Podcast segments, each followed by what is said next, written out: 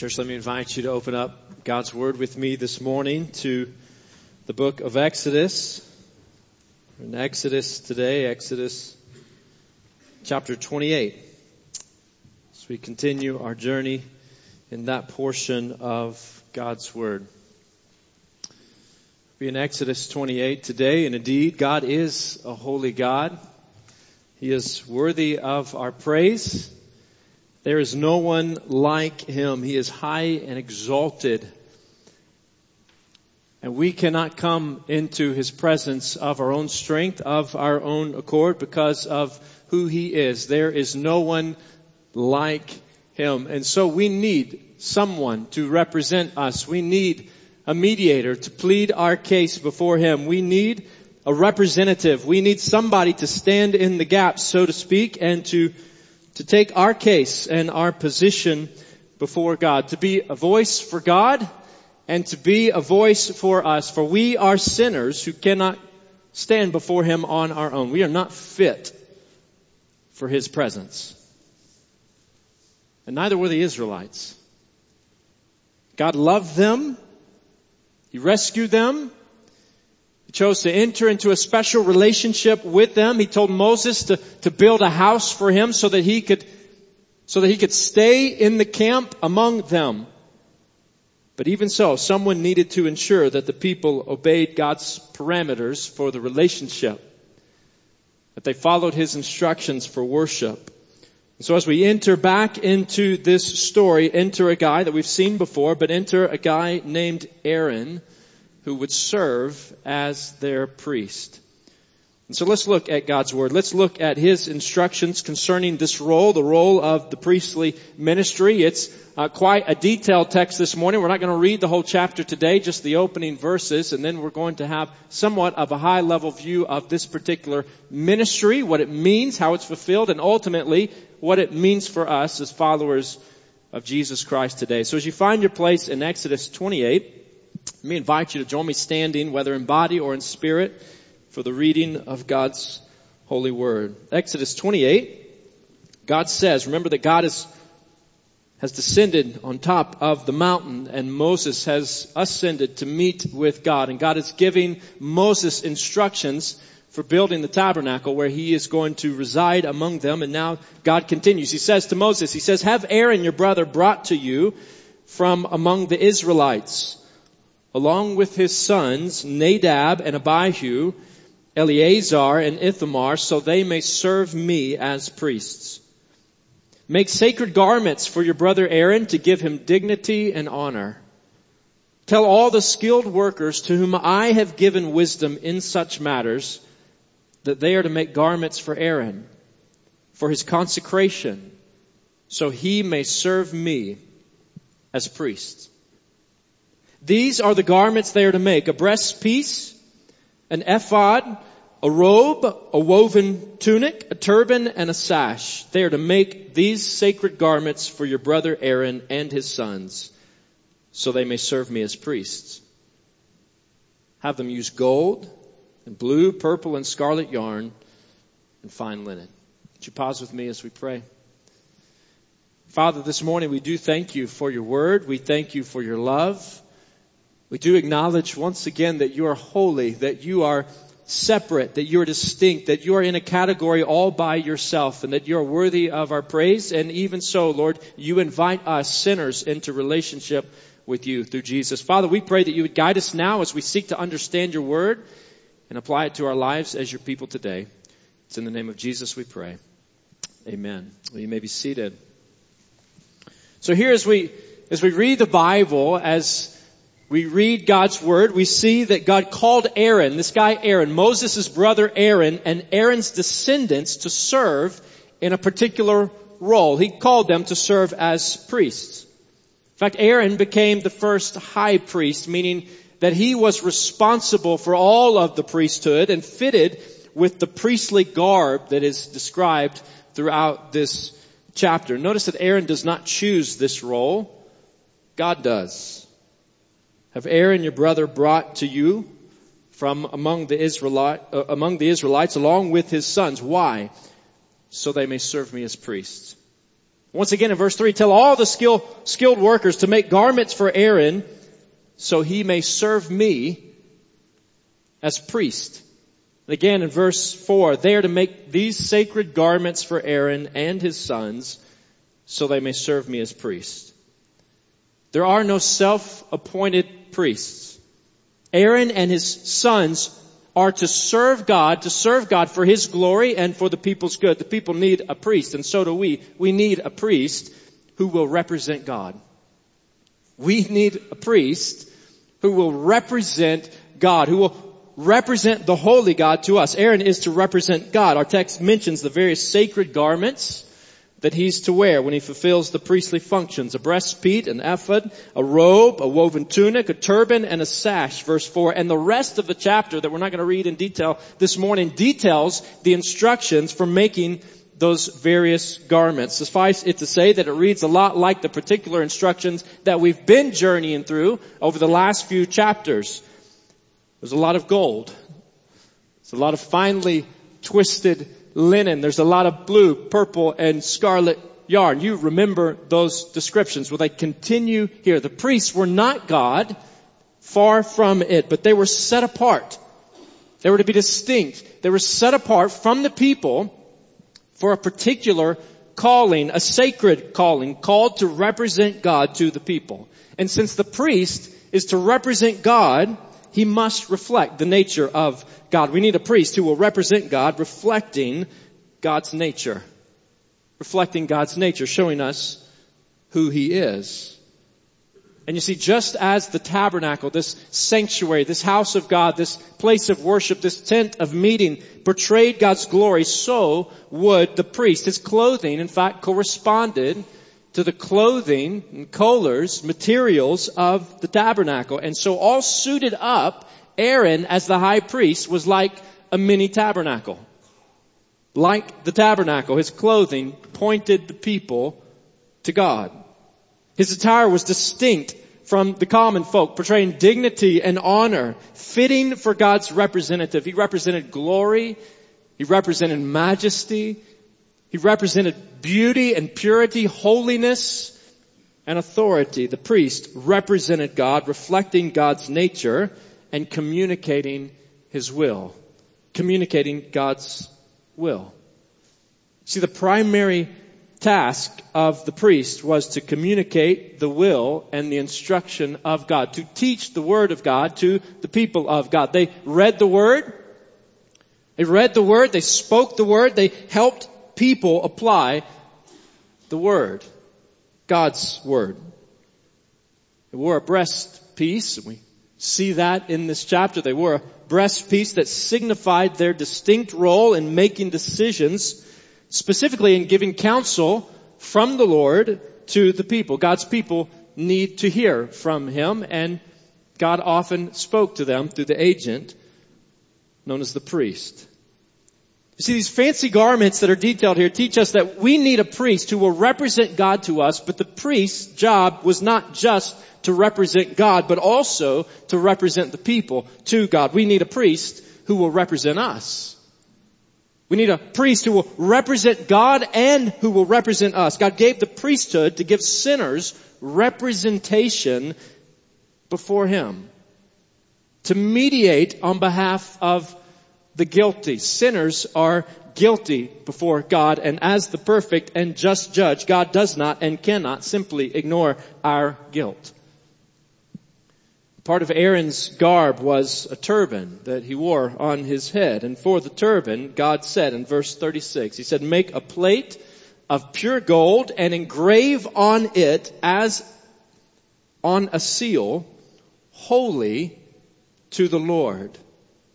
And so the high priest's forehead was marked with these specific words, holy to the Lord, making this man marked by God. He was marked as belonging to God. He was devoted to God's service on behalf of the people. He was standing in the gap, so to speak, bearing a representative righteousness.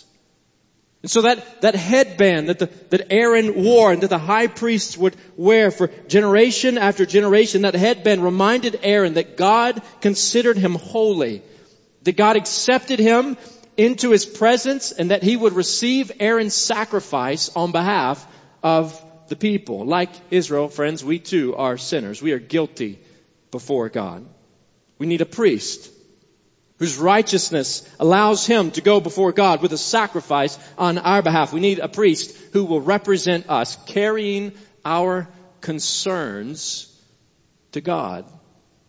Carrying our concerns to God. We see this function of the priesthood detailed in the various garments of Exodus chapter 28. The priestly garments contain two sets of precious stones that bore the names of the 12 tribes of Israel. One was over his heart and the other was over his shoulders.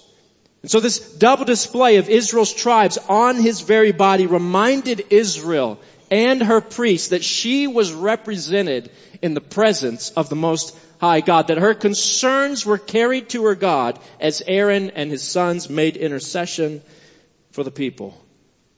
Church, we need a priest who will represent us, carrying our concerns to God and facilitating proper worship of God. Facilitating proper worship of God. God charged the priests with leading the nation, leading the people, leading his people in worship. And as they were faithful, the people would give God thanks for their ministry. They would sing at annual festivals when they gathered in Jerusalem. They would sing, praise the Lord, all you servants of the Lord. Speaking of the priests, praise the Lord, all you servants of the Lord who minister by night in the house of the Lord. That is in the tabernacle, in the, in the temple. Saying of the priests, lift up your hands in the sanctuary and praise the Lord. In other words, keep leading us in worship. Keep praying to God on our behalf. Keep interceding for us. God gave priests to lead in worship, making sacrifices of atonement for the people's sin. And on a certain level, they were responsible for the people's worship. For when they cheated God, the priests bore the guilt. We see that in verse 38. God would not be pleased. And when that happened, God would then send prophets he would send folks like Malachi to confront them in their sin and to call them to repent and to return to faithful mediation once again. So friends, as we try to understand this ministry and think in terms of the way God has called and equipped and leads the church to reflect it, before we go any further, might I remind us that those of us who are pastors, that those of us who have been ordained and set aside as deacons, those of us who are teachers in the church, those who are parents of God's children, we are held responsible for how we lead others to know and to worship God. And so fellow ministers, deacons, teachers, parents, like Israelite priests, we too are called to love God supremely and love His people sacrificially. To love Him first and foremost, to love the Lord God supremely with all that we are, to devote our lives to Him, and then love His people sacrificially, to serve the Lord on behalf of those who have been entrusted to our care, to be examples of faith and faithfulness, to reflect His his character, His nature, and to communicate His will, to carry the concerns of our children to the Lord, and where appropriate, to facilitate the proper worship of God. Brothers and sisters, that's a high call. That is a sacred endeavor. That is a lofty and, and weighty task that we ought to feel of which we are surely doomed to fail. You may say, wait a minute, I can't do that. And you're right. You can't. You can't do it. Neither can I. Neither could Moses and neither could Aaron. We need a priest, but every single priest falls short. Every priest falls short. We need a priest, but every priest falls short, grossly short. Grossly short. For while Moses is up here meeting with God, receiving these instructions about the priestly ministry, what is Aaron doing down on the ground? He's hearing the grumbling of the people. Where's Moses? What's happened to Moses? Where's the Lord? Make us an idol so that we can worship. And so what does Aaron do? He begins collecting gold and other articles from the people and he fashions an idol for them to worship. Some priest. Two of Aaron's sons mentioned here, Nadab and Abihu, are soon consumed by God's fire. They're soon killed in the sanctuary for failing to rightly recognize God's holiness. You can read all about that story in Leviticus chapter 10. God, are you sure these are the people? Are you sure this is the family for the job? Again and again and again, the priests would fall short. They would fail to rightly represent God and faithfully represent His people. You see in the words of one author, since God is a holy God, He can only accept a holy sacrifice offered by a holy representative. Coming into God's presence was a matter of life and death, not only for the high priest, but also for the nation of Israel, for their salvation depended on whether or not God accepted their priest. If God did not accept their priest, they would die in their sins. And friends, the same is true for us. Who will represent us? Who can stand for us? Will God accept our priest and thereby accept us or will he reject us? We need a priest, but every priest falls short had a banana this morning. You probably have had a number of bananas in your life, but you know one of the most disappointing things about a banana sometimes is when you peel back what looks like a good banana and there are spots on that banana, marking it as unfit. What a disappointment. That was the case for me this morning. I had to cut off those bad spots. Well, in the scriptures, there's a guy, Zechariah, a prophet, who has a vision who sees beyond the, the outer garment of the priest in that vision. Zechariah has a vision. He once had a vision and in his vision he saw Joshua, who was the high priest, standing before the angel of the Lord. Probably a reference to the Day of Atonement. The one day each year when the high priest entered God's presence, entered the most holy place and offered a sacrifice for the sins of the people. But with this priest, with Joshua, the high priest, there's a problem. There's a big problem because the word says, now Joshua was dressed in filthy clothes as he stood before the angel. So Zechariah has a vision of a priest, Joshua the high priest in his day, in the presence of the Lord, before the angel of the Lord, but Joshua is dressed in filthy clothes. Israel's representative. Dressed in filth.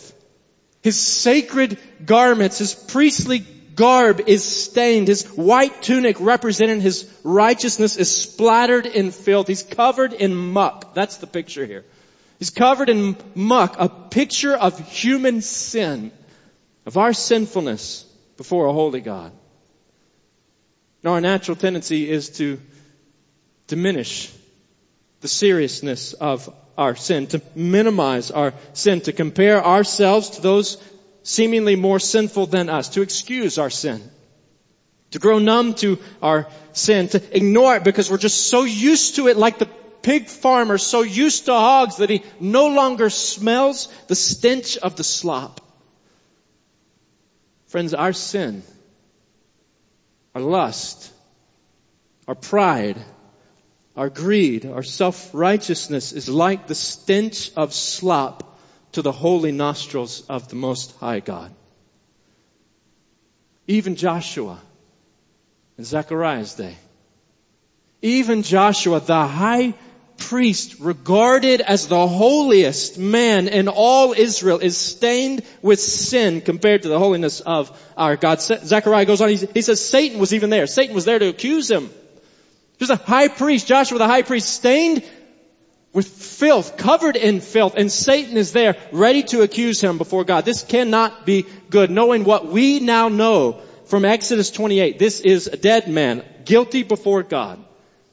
And as the people's representative, they too would be guilty before God. If he's dead, they're dead. A vision portraying humanity's sin, guilty as charged, on the very verge of death before the holy God. And yet, a voice of grace suddenly speaks and says, the angel says to those standing before him, take off his filthy clothes. Take them off. Take off the filth. Then he said to Joshua, see, I have taken away your sin. I will put fine garments on you. Take garments of filth off and I'm to put a garment of righteousness on you in its place, a garment of purity, a picture of God's gracious removal of sin stripping the muck and replacing it with a robe of righteousness. Only God can do this. The vision continues calling for a clean turban for Joshua's head, for his head held the plate. Remember with the words, holy to the Lord, declaring the priest devoted to the Lord and bearing a representative righteousness on behalf of the people. Since the priest was now robed in righteousness, so were God's people saved by His grace and clothed in His righteousness. Church, I think you see where this is going. Zechariah's vision is a picture of the gospel of Jesus Christ. Friends, we need a priest who will represent God and who will represent us. We need a priest, but every priest falls short, save one. Every priest falls short, save Jesus. He is our priest. He is our perfect priest. Jesus is the great high priest who can enter the most holy place on our behalf, making an atoning sacrifice for our sins. The author of Hebrews says such a high priest truly meets our need. One who is holy, blameless, the things that that outward garment was to convey, one who is holy and blameless and pure, set apart from sinners, exalted above the heavens. For unlike the other priests, he does not need to offer sacrifices day after day, first for his own sins and then for the sins of the people. He sacrificed for their sins once for all when he offered himself. Friends, Jesus and only Jesus fully meets the requirements to mediate our case before the Holy God. Christ and Christ alone wears total holiness and complete righteousness, making him worthy to go in, to stand before the Father and to represent us. We need a priest, but every priest who went before Jesus Christ fell short. In fact, Hebrews says now there have been many of those priests since death prevented them from continuing in office. But because Jesus lives forever, he has a permanent priesthood. Therefore he is able to save completely those who come to God through him because he always lives to intercede for them. You know that last Sunday was Easter Sunday, but let us be reminded this morning that today is another resurrection Sunday. The Christ has died. The Christ is risen and that Christ will come again. And until then, He lives. He lives to intercede for us. Friend, you need a priest and Jesus is the priest that you need. Let Jesus be your representative. Let Jesus be your representative. You need a priest and no one else can do it. Everyone else has fallen short. Your mama can't do it. Your grandmama can't do it. You know by now your pastor can't do it. Not even the Pope can do it. Only Jesus Christ can do it. Friends, this perfectly holy high priest has offered the pure and perfect sacrifice fully and forever accepted by the Father for this priest and this sacrifice is God's one and only Son, shining with all the glory of God's own divine nature. And praise Jesus, God not only considers Jesus righteous, but all, every single one whom Jesus represents. Let Jesus be your representative so you can join Isaiah and you can re- join all the company of the redeemed saying, declaring, I delight greatly in the Lord. My soul rejoices in my God, for he has clothed me with garments of salvation and arrayed me in a robe of his righteousness. Friend, have you been clothed with garments of salvation? Have you been arrayed with a garment, clothing of righteousness, His righteousness, for God made Him who had no sin to be sin for us, so that in Him we might become the very righteousness of God. Have you become the righteousness of God? Meaning, has Christ's moral perfection has his obedience been imputed, accredited to your account? Trust in Jesus today and God will graciously grant you the priestly garb otherwise fit only for Christ the King. And friends, for those given his righteousness, for those saved by his grace, those covered and cleansed by his blood, those given his righteousness, for those saved by God's grace in Jesus, you have a task. You have a priestly task. The task of serving the great high priest of joining the company of the priesthood and serving under the authority of the great high priest by representing him to all of the world. Christian, represent Jesus to the world.